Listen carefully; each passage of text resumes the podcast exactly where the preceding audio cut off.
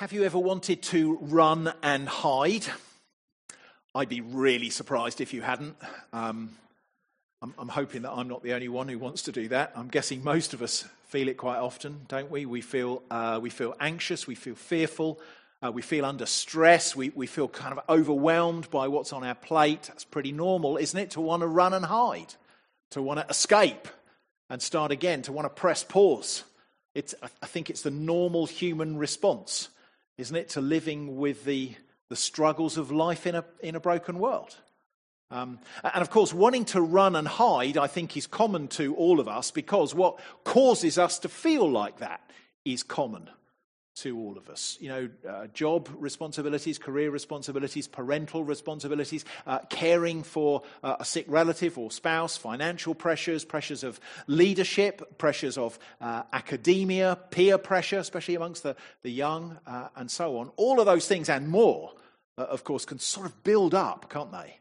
To the point where we just feel so weary, so weary with it all, and we feel like running away, we feel like hiding in a corner somewhere. I think that's a common human experience, isn't it? And I think it's why the Psalms are such a kind of treasure chest uh, of spiritual food for weary souls like you and me. Um, because time and again, we find the writers expressing the emotions that we can often feel as well. They're, they're very realistic, aren't they, the, the Psalms? They are Psalms for everyday life. They, they chart believers' feelings very accurately, I think. Sometimes we feel happy and joyful, don't we? And there are there are psalms that express joy and thankfulness to God. Other times we feel reflective. Perhaps there are psalms that help us look back, don't they, and, and remember what God has done. And there are other times when, frankly, we feel alone and we feel desperate. And there are many psalms that express that emotion as well. And that's really helpful, isn't it? Because I think that often as Christians we can feel that it's it's somehow unspiritual to express our emotions to God. You know, that it's, that it's ungodly to, to feel at the end of your tether, or that you're kind of letting the side down to feel overwhelmed or feel anxious about something. But the Psalms remind us that actually such feelings are normal, right? They're the normal emotional reactions of believers who live in a broken world. No, the experiencing of those emotions is normal for the Christian. The question is how we manage and deal with those feelings.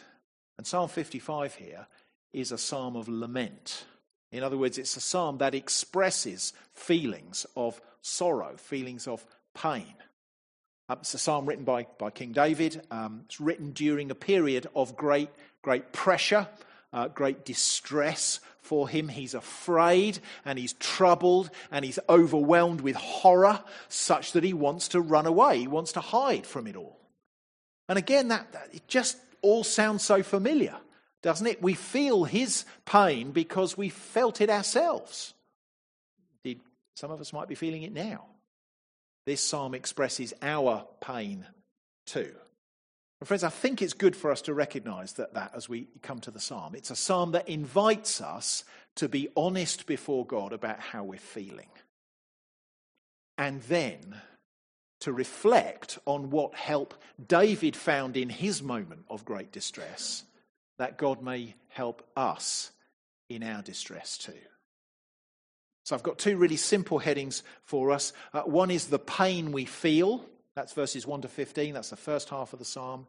And then secondly, the help God gives. That's verses sixteen to twenty-three. That's the second half of the psalm. So have a look with me, first of all, at verses one to fifteen and the pain we feel, because that's what the first half of the psalm here does. It expresses David's feelings of pain and distress and fear, fe- feelings that to a certain degree w- we experience as well. Notice, first of all, his pain. He cries out to God in verse one, doesn't he? And pours out to him how he's feeling. Give ear to my prayer, Lord. Listen to me, Lord. Don't hide yourself from my plea for mercy. So what's his problem? What's the, you know, what's the cause of his distress? Well, actually, I think he's got kind of two big problems here, hasn't he? For a start, he's experiencing crippling fear. Verse two, I am restless in my complaint and I, I moan, I groan. He's distraught. because of the noise of the enemy and the oppression of the wicked. Verse three, for they drop trouble upon me, and in their anger they bear a grudge against me, and my heart is in anguish within me. The terrors of death have fallen upon me. Fear and trembling has come upon me. Horror overwhelms me. Do you see? This man is worried to death. He's sick with fear about what faces him. Now, again, we're not told the, the precise details as to when this event might have happened. But actually, if you just flick through one and two Samuel, you'll find plenty of times when David came close to death. Uh, of course, those books, I think they're pretty much a catalogue, aren't they, of David's near-death experiences.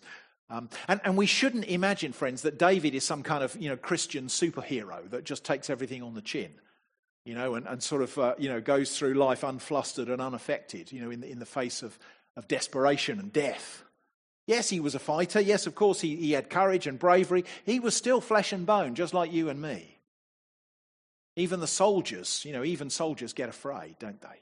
So it's a natural human emotion. And here, David is really fearful. The language here is very strong, actually, isn't it? The terrors of death have fallen upon me. Horror overwhelms me. In fact, verse four literally says, my heart writhes in my guts. This guy's really, really scared.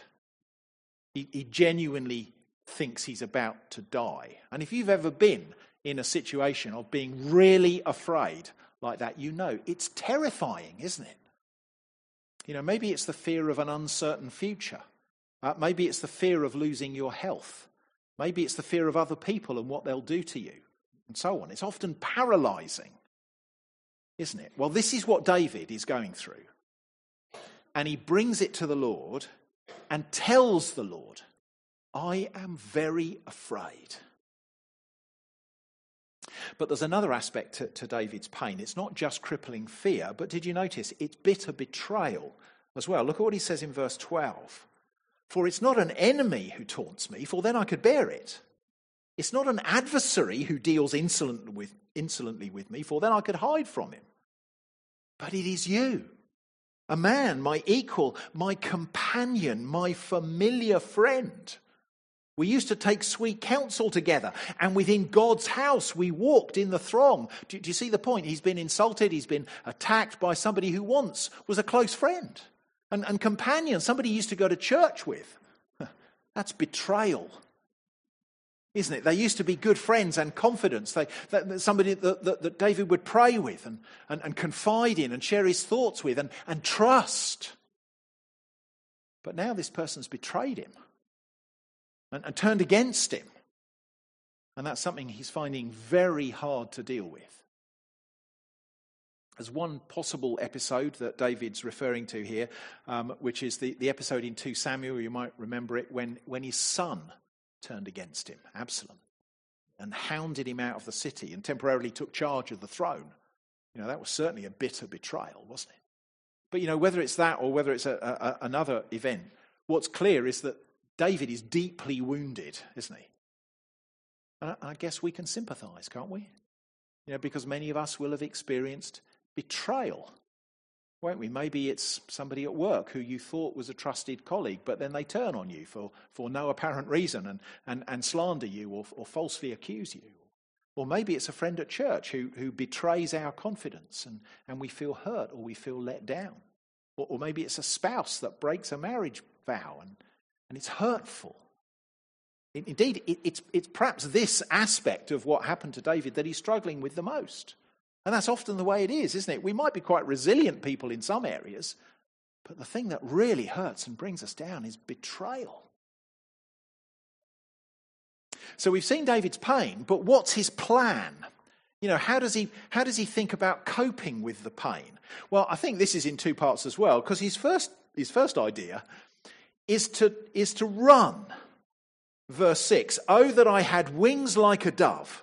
I would fly away and be at rest. Yes, I would wander far away. I'd lodge in the wilderness. I'd, I'd hurry to find a shelter from the raging wind and tempest. You see, the situation has got so bad for him that he just wants to run away. Right? He wishes he was a bird so they could just up and, and fly off and fly away from the situation, find some bolt hole in the wilderness, out the way somewhere. That's what he wants to do, isn't it?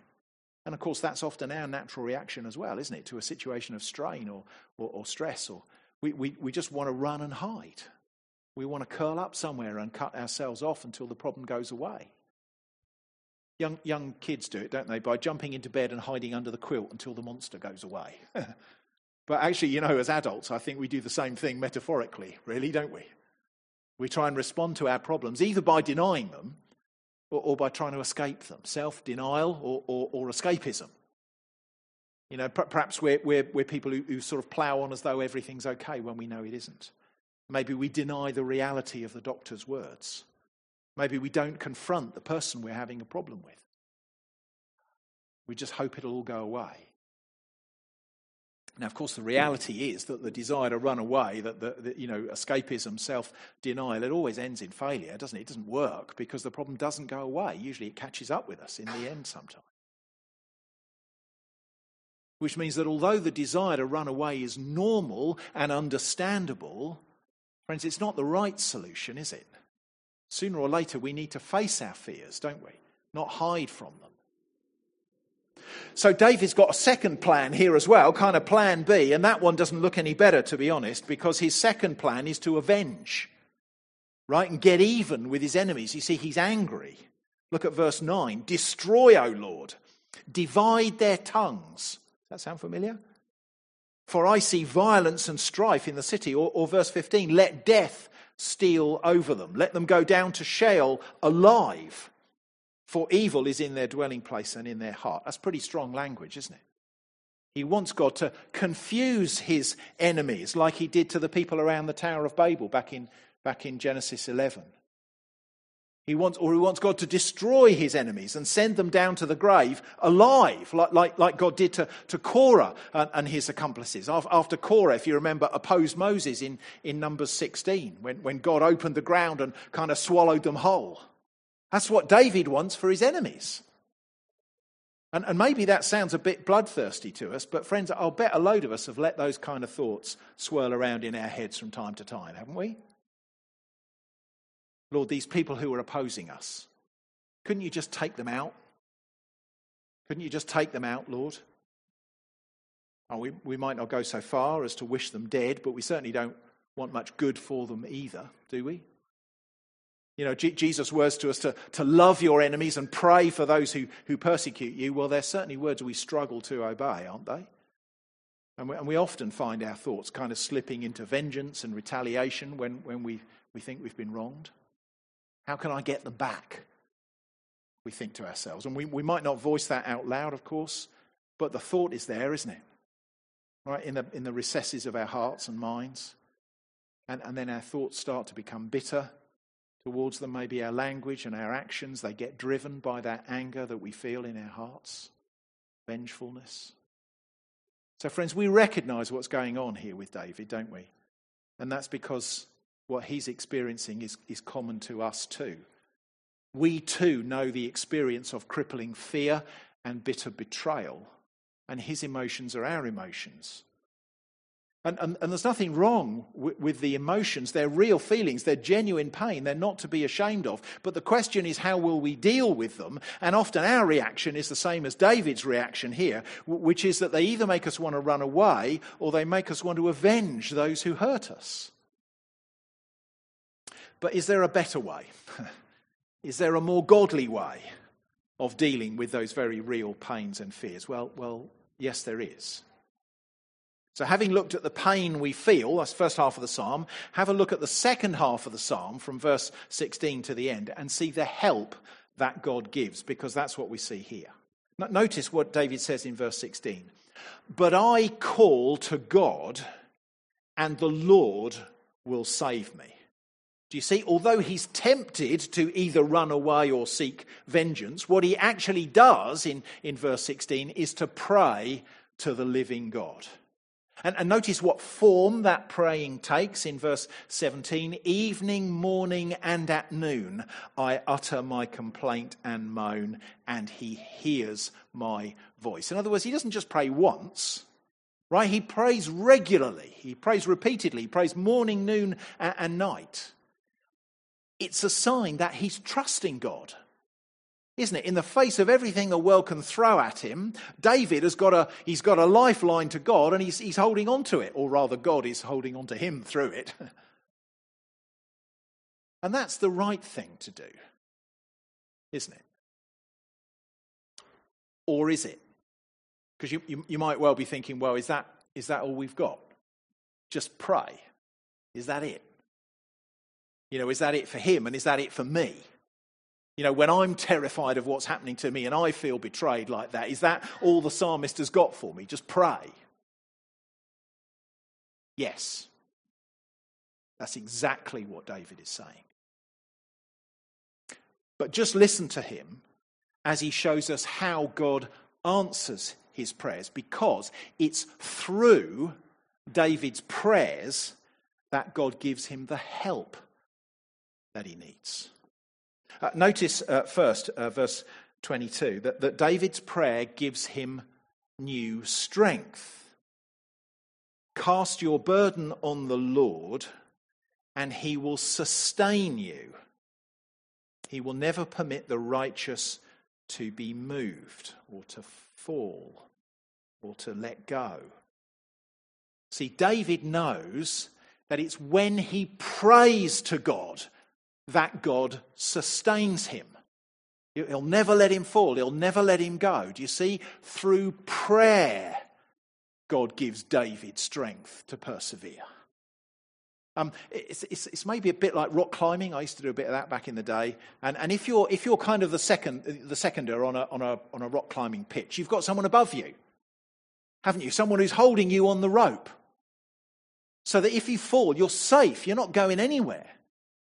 Because you're tied, because tied to the other end of the rope is someone else who won't let you go. And that, that's how it is with David here. I'm sure he did feel like letting go of the rope. He, he's weary, he's fearful, he just wants to escape the situation. But he knows that God is on the other end, holding on to him. And so as David commits himself to God in prayer, casts his cares on God, so God sustains him. He doesn't let him go. It's like the Apostle Peter puts it, isn't it? First Peter five, verse six kind of echoes this psalm. Humble yourselves, therefore, under the mighty hand of God, so that at the proper time he may exalt you, casting all your anxieties onto him, because he cares for you. See, God cared for David, and David that found that in his distress, when he prayed to the Lord, God sustained him. Which, which doesn't mean that all, all David's problems went away or his enemies disappeared. Actually, in verse twenty, his betrayer is still lurking in the shadows, or in verse eighteen, he says that many still oppose him, you know, even though he said that God has heard his voice in verse seventeen. So David knows that, that God doesn't promise to take all our problems away, but he does promise to sustain us and stick with us through those tough times. And it's as David prayed that he knew the sustaining power of God. And it gave him new strength to battle on. But there's, an, there's another result of David's prayer as well, isn't there? That, that, that, that it gave David a new perspective. In other words, it's it's when David turns to God in prayer that he's able to see his enemies in, in a new light as well. Notice what it says in verse eighteen. He redeems my soul in safety from the battle that I wage, for many are arrayed against me. God will give ear and humble them, he who is enthroned from of old, because they do not change and do not fear God. Do you see his new perspective there? He knows that God is in charge of his life and that God will redeem him from his captors. And he also knows that God has David's enemies in his hands too, and, and will hold them to account. He'll humble them.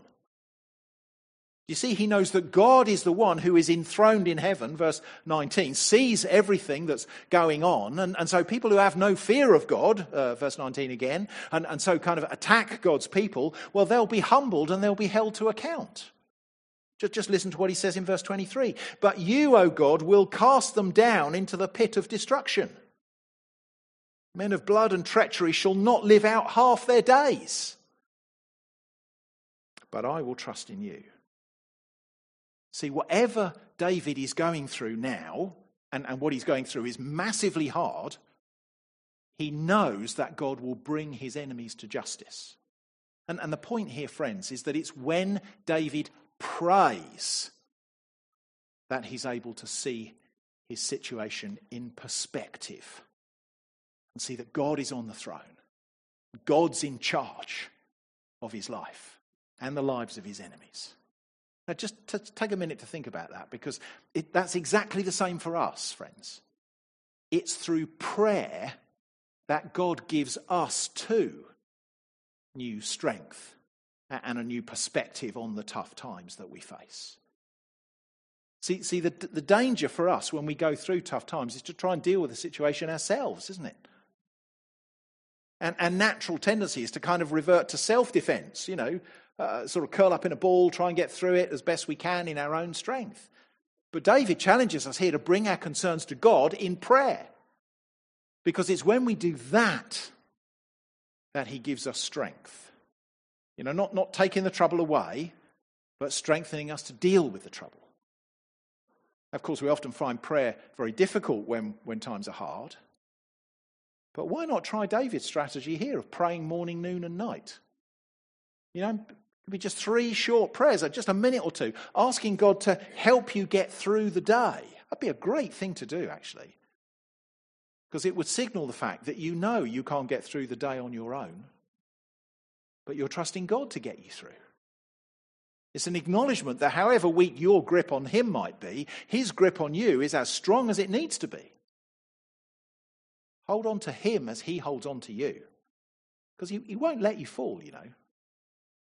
And it's as we pray that we'll see our prayers for strength answered. I mean, just look back at your past week, or what you've been through in this past week. Don't know what the week's been like for you. Some it will have been a great week. Uh, others, a bit up and down maybe. For others, it might have been pretty grim. But whatever it's been like, how have you got through? I can tell you one thing for certain. It's only been in the strength that God's given you. So keep praying, even when it's hard, because it's through prayer that God gives us new strength and a new perspective on the tough times that we face. And friends, how much we need the new perspective, don't we? How much we need to keep our, our perspective changed so that it becomes more like God's. That's why we need to keep praying, isn't it? So that we keep seeing things from his point of view, that the wicked will see justice, that God is in control. Friends, it's the same for us as it was for David. When we're going through pain and trouble, we need to see the bigger picture. We need to see the greater horizon, so that we can say, as David did at the end of verse twenty-three, but as for me, I will trust in you. So as we finish, what do we learn from this psalm? Let me suggest three things that we can learn here. The first is that we shouldn't be ashamed to bring our emotions to God. Okay, I think that's a lesson we learn from lots of the psalms, actually, but we frequently forget it, don't we? And here is David, and he's in great pain. He's seriously afraid, and yet he brings those emotions to God and lays them out before God, and that God helps him through that. So, friend, if you're feeling worried or anxious or fearful about something this morning, bring it to God. If you're feeling blessed this morning, bring it to God.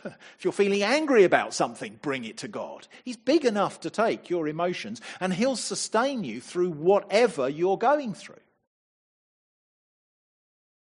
Maybe a second thing here is for us to stand by our fellow Christian brothers and sisters who are going through tough times.